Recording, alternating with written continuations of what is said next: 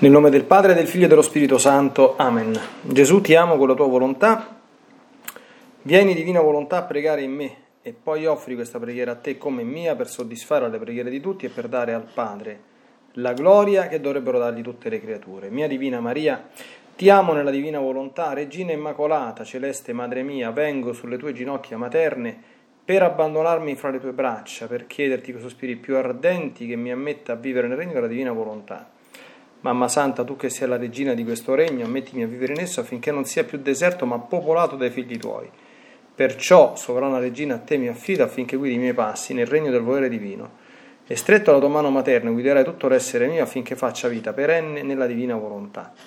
Tu mi farai da mamma e come a mamma mia ti faccio la consegna della mia volontà affinché me la scambi con la divina volontà e così possa restare sicuro di non uscire dal regno suo Perciò ti prego che mi illumini attraverso questa meditazione per farmi comprendere sempre più e sempre meglio che cosa significa volontà di Dio e come vivere in essa.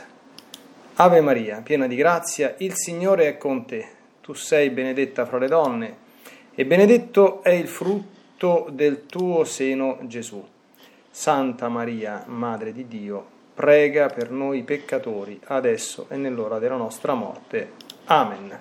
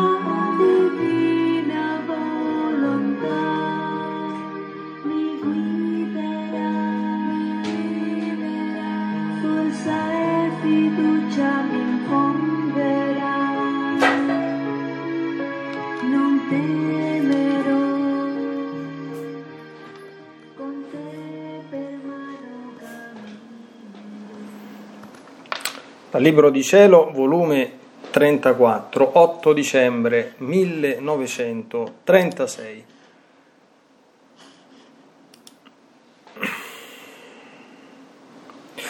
La mia povera mente, immergendosi nel fiat divino, trovava in atto il concepimento della Regina Immacolata, era tutto in festa e chiamava tutto intorno a sé angeli e santi per far loro vedere il prodigio inaudito, le grazie, l'amore con cui chiamava dal nulla questa eccelsa creatura, affinché tutti la conoscessero e inneggiassero come loro regina e madre di tutti. Ma mentre io restavo sorpresa, sarei rimasta lì chissà quanto se il mio dolce Gesù non mi avesse chiamata col dirmi. Voglio onorare la mia Madre Celeste, voglio narrare la storia del suo immacolato concepimento. Solo io posso parlarne, perché autore di un sì grande prodigio. Ora, figlia mia, il primo atto di questo concepimento fu un nostro fiat pronunciato con tale solennità e con tale pienezza di grazie da racchiudere tutto e tutti. Tutto accentrammo in questo concepimento della Vergine. Il nostro fiat divino, in cui non esiste passato né futuro, tenne presente l'incarnazione del Verbo e la fece essere concepita ed incarnarsi nella stessa incarnazione di me, futuro redentore. Il mio sangue, che stava in atto come se lo stessi spargendo, la innaffiava, la abbelliva, la confermava, la fortificava continuamente in modo divino. Ma non bastava il mio amore. Tutti i suoi atti, parole e passi prima erano concepiti nei parole, nelle, negli atti, parole e passi miei e poi avevano la vita. La mia umanità era il rifugio, il nascondiglio, l'incorporamento di questa celeste creatura. Sicché se, se, se ci amava, il suo amore era incarnato e concepito nel mio amore ed oh come ci amava! Il suo amore racchiudeva tutto e tutti. Posso dire che amava come sa amare un Dio. Aveva le nostre stesse follie di amore per noi e, tutte, e per tutte le creature. E amando una volta, ama, ama sempre senza mai cessare.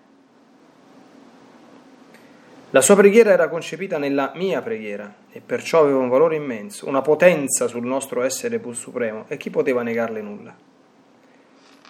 Le sue pene, i suoi dolori, i suoi martiri, che furono tanti, prima furono concepiti nella mia umanità e poi sentiva in sé la vita delle pene e dei martiri strazianti, tutti animati da forza divina.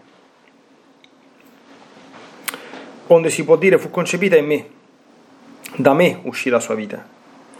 Tutto ciò che io feci e soffrì si schierò intorno a questa santa creatura per corteggiarla e per riversarla e per riversarmi continuamente su di lei, poterle dire sei la vita della mia vita, sei tutta bella, sei la prima redenta. Il mio fiat divino ti ha plasmata, ti ha fiatata e ti ha concepito nelle opere mie, nella mia stessa umanità.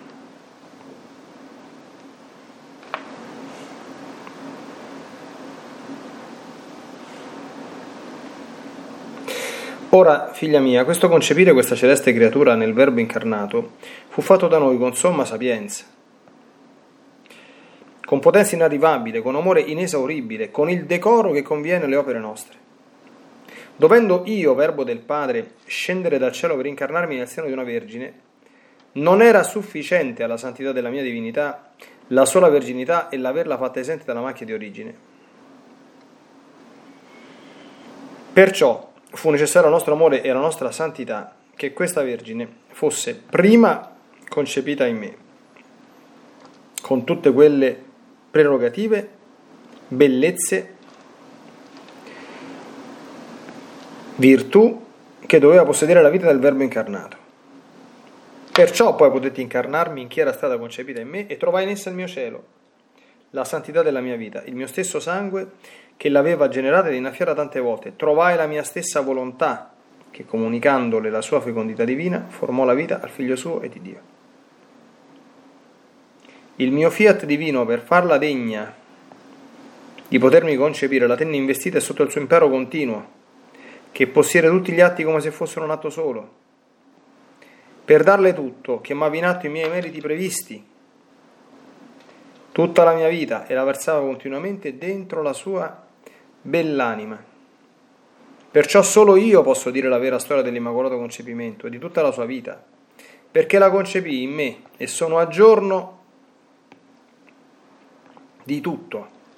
E se la Santa Chiesa parla della celeste regina, può dire solo le prime lettere dell'alfabeto della sua santità, della grandezza dei doni di cui fu arricchita. Se tu sapessi il contento che provo quando parlo della mia Madre Celeste, chissà quante domande mi faresti per darmi la gioia di farmi parlare di chi tanto amo e che tanto mi ha amato.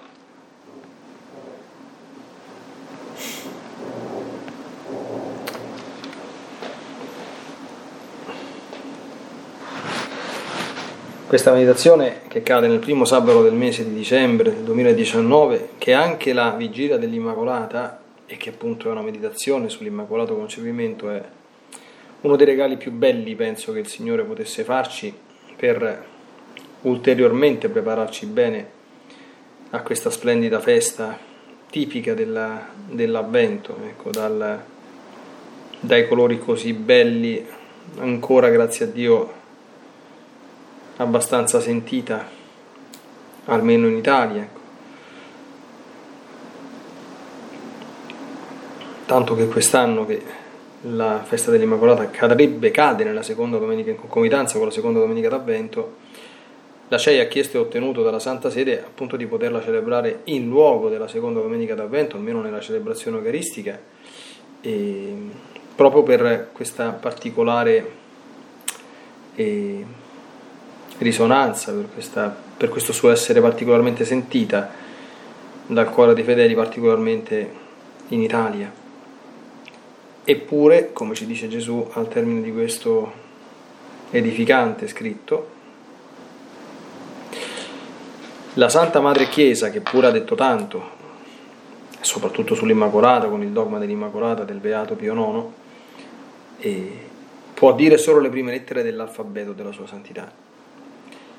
La Chiesa ha definito e ha definito molto bene, evidentemente, il dogma dell'Immacolata, ma come molte verità di fede custodite e definite dalla, dalla Chiesa, sono come queste sono come eh, le fondamenta e le mura portanti insomma, di, un, di un edificio, no? Un edificio non può esistere senza le fondamenta e le mura portanti e l'edificio finito ha quelle fondamenta e quelle mura portanti, no? Però è chiaro che un edificio finito ha gli arredamenti, ha le rifiniture, ha gli ambienti, ha eh, i pavimenti, eh, gli infissi, tutte queste cose qui, e quindi che è quello che poi vedremo in cielo delle, delle verità di fede, no? perché la Chiesa nella sua eh, benedetta, ecco, sempre sobrietà ed essenzialità, definisce i punti fondamentali, quindi i capisaldi delle dottrine dogmatiche, non come dire i dettagli, gli approfondimenti, quindi le, le singole particolarità, perché queste possono essere riempite o da qualche dono del Signore eh, attraverso qualche sua rivelazione. No? Sappiamo che le rivelazioni private hanno proprio questo compito, quello di meglio definire, di meglio spiegare, di approfondire una verità già contenuta nel patrimonio di fede della, della Chiesa, quindi non producono mai nuove rivelazioni in senso stretto, ma sempre approfondimenti di ciò che è già stato dato nella rivelazione pubblica dal Signore. Oppure, in altre circostanze, attenderemo il paradiso e vedremo la bellezza insomma, di tante verità di fede, no? e, che sono vere, eh, ma appunto, come dice San Paolo, in questa vita noi vediamo tutto quanto come in uno specchio, in maniera confusa. Ecco perché la fede, diceva San Giovanni della Croce, è una conoscenza oscura, non ci dà questa chiarezza. Quindi noi pensiamo all'Immacolata, ma Qui ci rendiamo conto di quale prodigio sia questa operazione, che cosa è successo a questa creatura. Eh, qui anche Gesù nello spiegare, nel provare a spiegare, perché c'è anche una situazione, come dire, nostra strutturale, ecco, di limitatezza collegata alla nostra vita terrena, al nostro essere in questo stato molto imperfetto e limitato che è quello di viatori, come si chiama tecnicamente, quindi di, di pellegrini eh, con delle facoltà certamente eccellenti e belle perché create dal Signore, ma molto molto molto limitate, e particolarmente come dire, eh, inadatte a causa della loro condizione di, di debolezza a fissare lo sguardo sui suoli delle verità divine. Questo lo vediamo dalla nostra anche esperienza empirica se proviamo a fissare il sole non ci riusciamo con questi occhi che abbiamo, ci vogliono delle lenti che ci consentano a farlo, altrimenti fissare il sole non c'è possibile, ci abbaglierebbe. E questa verità, eh, come spiega Gesù, dice oggi voglio onorare, era l'8 dicembre del 1936, dice voglio onorare l'Immacolato Concepimento, quindi ne parlo io oggi. E Gesù specifica, solo io posso parlarne perché appunto autore di un sì grande prodigio. Solo io posso parlarne, quindi soltanto Gesù può adeguatamente parlare della grandezza e dell'eccellenza della sua Santissima Madre, solo lui, adeguatamente. Perché? Perché ne l'autore, lo comprende, quindi, e chi conosce veramente Maria è Gesù, ed è anche vero il contrario, che chi conosce veramente Gesù è Maria. È bello sentire Gesù dire io sono contentissimo quando posso parlare della mia Madre Celeste. Sicché quante domande mi faresti, magari facciamogliela a Gesù, fammi conoscere un pochino meglio, gliel'abbiamo mai chiesto a Gesù, no? Di aprirci il mondo, il mistero di, di Maria, San Luigi Maria Monfort nel suo trattato della vera devozione, stupendo, che è un best seller per le anime devote della, della Madonna, specialmente che vogliono vivere intensamente la consacrazione alla Madonna, quindi con un sincero impegno di accogliere sempre di più la vita e la presenza di Maria nell'anima, di imitarne le virtù, di ricorrere a lei come ausiliatrice, come mediatrice di grazia, come baluardo invincibile contro ogni difficoltà e tentazione, contro gli attacchi del diavolo, eccetera quando San Luigi spiega come, come, come si vive in eh, la vita di devozione mariana, arriva a un certo punto in cui si deve bloccare quando cerca di spiegare cosa significa vivere in Maria. Vivere in Maria significa entrare in questo universo. Eh, ma questo universo, numero uno, nostro Signore lo tiene bello che sigillato e blindato, un po' come il giardino dell'Eden dopo il peccato originale, con un angelo con la spada di fuoco. Lì non entra nessuno, a meno che nostro Signore non ti dia il permesso di entrare, non ti faccia la grazia di entrare e questa grazia, specifica San Luigi, te la devi meritare con uno stile di vita santo, se non lì dentro non ci entri. Attenzione, questo non vuol dire che la Madonna non ti voglia bene o che non si possa essere suoi devoti, no? questo è, è l'ultimo step, è un salto di qualità, è un passaggio ulteriore, no?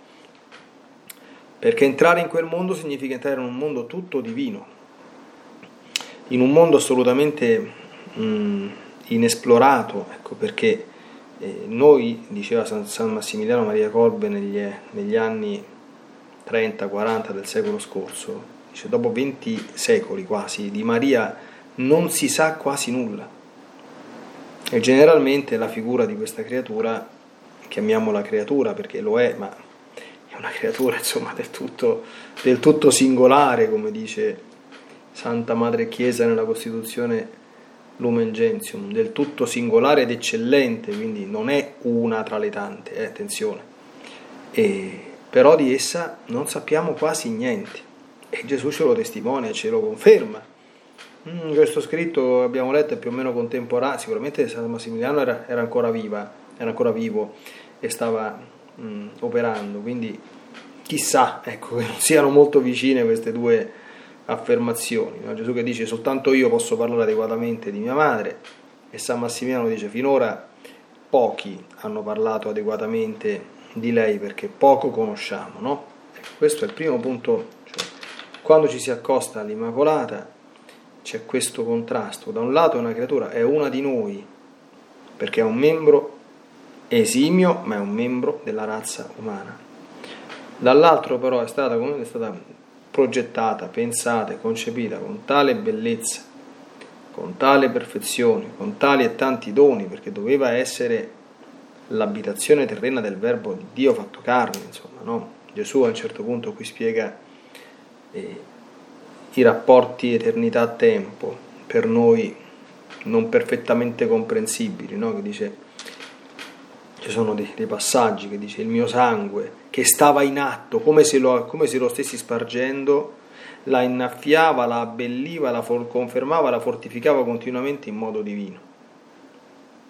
È chiaro che cronologicamente parlando, mettendosi dalla nostra parte, insomma, dalla nostra parte di abitanti del pianeta Terra, il concepimento della, della Madonna precede di almeno una quarantina d'anni abbondanti, ecco, sicuramente abbondanti, 45, 47, 48 forse, il giorno della redenzione, quindi il giorno storico in cui Gesù il sangue l'avrebbe versato.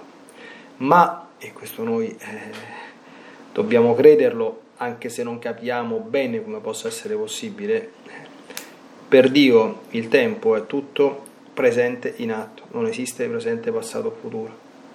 Ecco perché nella divina volontà si impara a girare e a correre e a scorrere, perché basta che io in un attimo mi unisco alla divina volontà, io sono già unito a, que- a, so, a ciò che accadrà in qualunque parte del mondo tra mille anni, se il mondo sta ancora in piedi.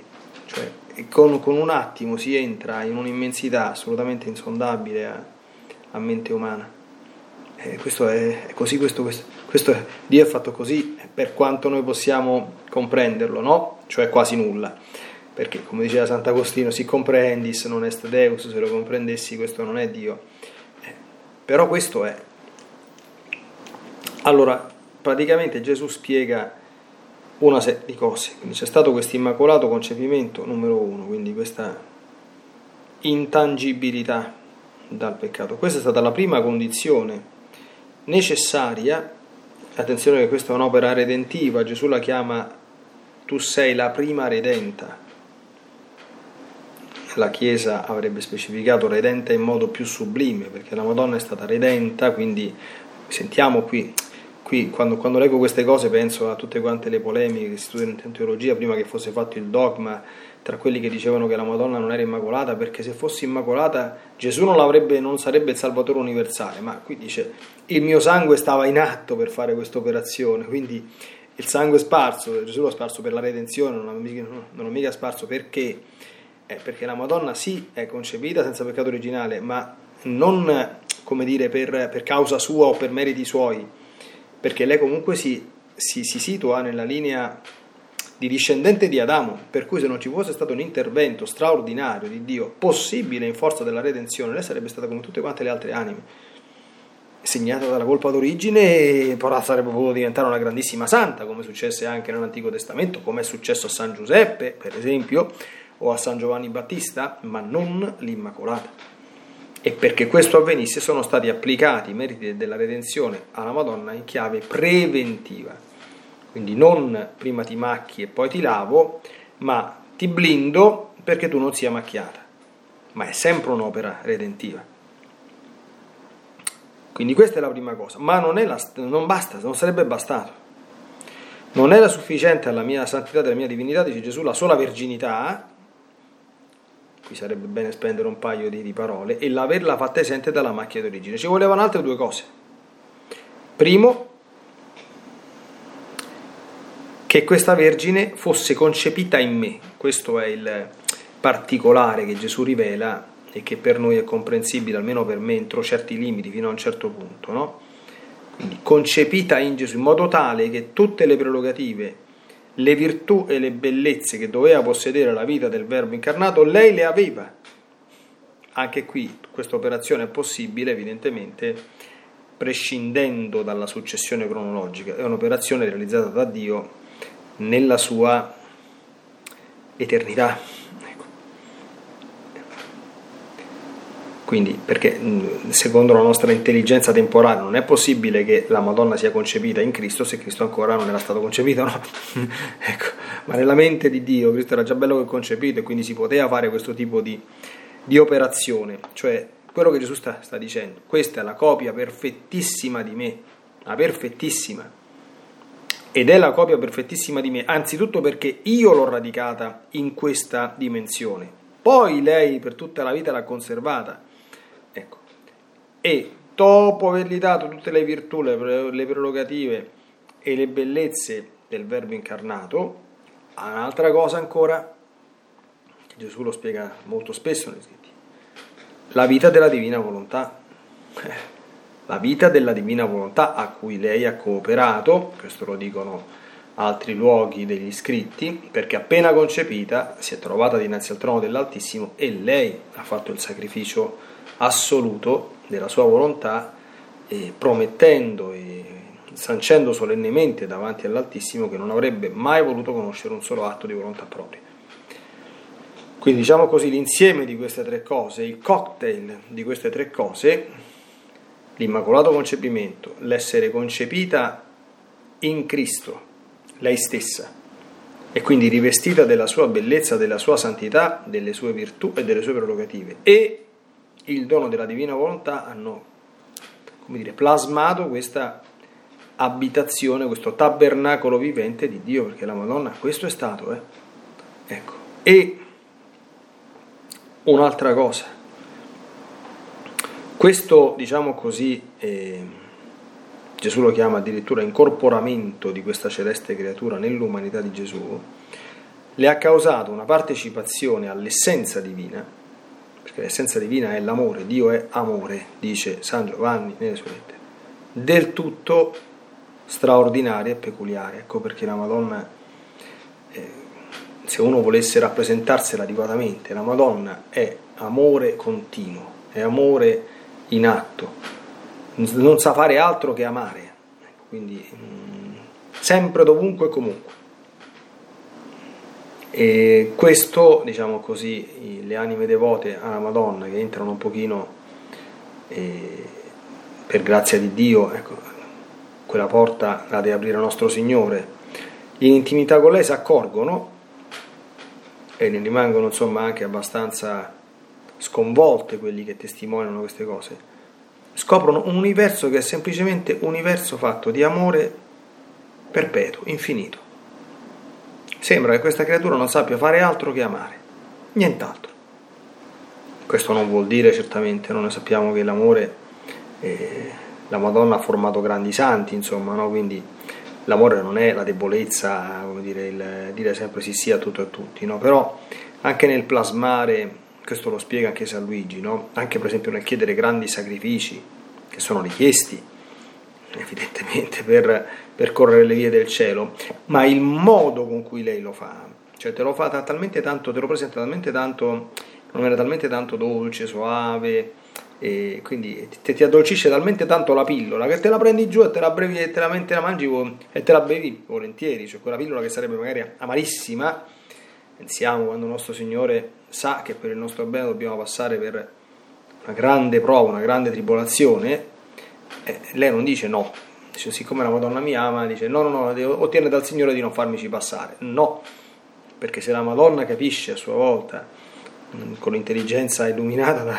dalla luce di Dio che quella prova è necessaria per la mia eh, santificazione, proprio perché mi ama, non, mi, non, me, non, non me la risparmierà. Però quello che può fare, quello che sempre fa, ah, mi si farà vicino, addolcirà la pillola, mi farà sentire il suo conforto, la sua consolazione, mi, mi, spronerà dolcemente a, prima a rassegnarmi a questa cosa, poi ad accettarla, poi a riconoscerne la bontà, quindi a superare quelle ripugnanze, quelle repulsioni che la nostra natura eh, evidentemente ha nei confronti di, di cose di questo genere e che lei comprende e non giudica.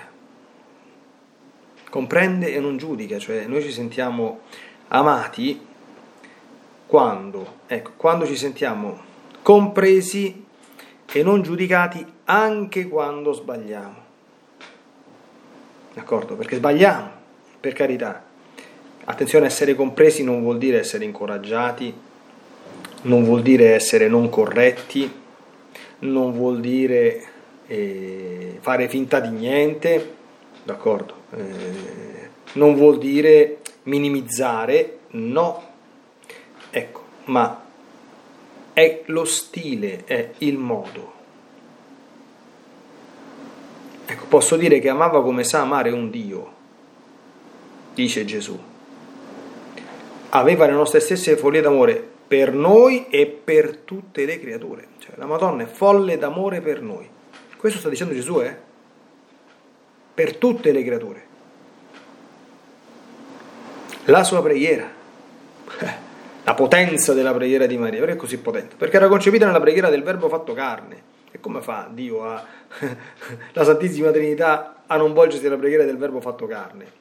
E se la preghiera di Maria è concepita in quella di Gesù, come fa a non essere ascoltata? Chi poteva negarle nulla, dice lui. E le sue pene, i dolori, i martiri della Madonna, che furono veramente tanti, tutti concepiti nella, nella umanità di Gesù. E tutti i suoi martiri animati da quella forza divina. Cui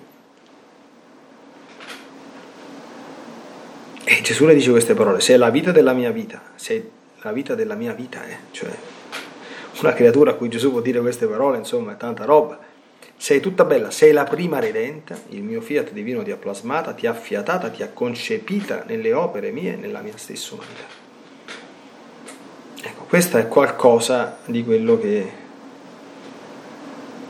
che è la Madonna, ma ricordiamo soprattutto questo suo saper amare come sa amare un Dio. Cioè tutti quanti noi abbiamo, abbiamo proprio bisogno di amore, tutti. E dove lo troviamo l'amore se non in questa forma? Cioè, io vorrei tanto che potesse essere compreso. La Madonna è la rappresentazione reale di tutto ciò che un essere umano possa desiderare di bello e di buono. E lei ce l'ha e lo darebbe a coloro che lo volessero. Lo ha. Il problema è che quasi nessuno se lo va a prendere, questo è, questo è sempre lo stesso grande, è sempre, è sempre, lo stesso dramma. Come Gesù non dà tanti bellissimi doni e tante grandissime grazie perché non c'è nessuno che, se, che se le prende. Così la Madonna, tutta questa sua carica d'amore, come dire, non la può far percepire perché gli uomini non le si rivolgono, non glielo chiedono. Qualche giorno fa è stata celebrata la festa della medaglia miracolosa, la Madonna di Udebach fece vedere tante grazie sprecate che uscivano dalle, dagli, dagli anelli delle sue mani perché non c'era chi andasse a chiederli e raccoglierli. Quindi purtroppo dietro la bellezza di tante opere divine, di tante grazie di Dio, si staglia sempre ecco, sinistra, eh, lugubre per certi aspetti, l'ombra della nostra stoltezza che dinanzi a tanta grazia manco se ne accorge, fa finta di niente, non la va a prendere e continua a fare la propria vita meschina, brutta, raminga, povera, misera, affannata o addannata, come si preferisce, quando potrebbe nella vita avere tutt'altro. E quel tutt'altro non c'è, non perché non ci sia che te lo dia, ma perché non c'è nessuno che se lo vada a prendere.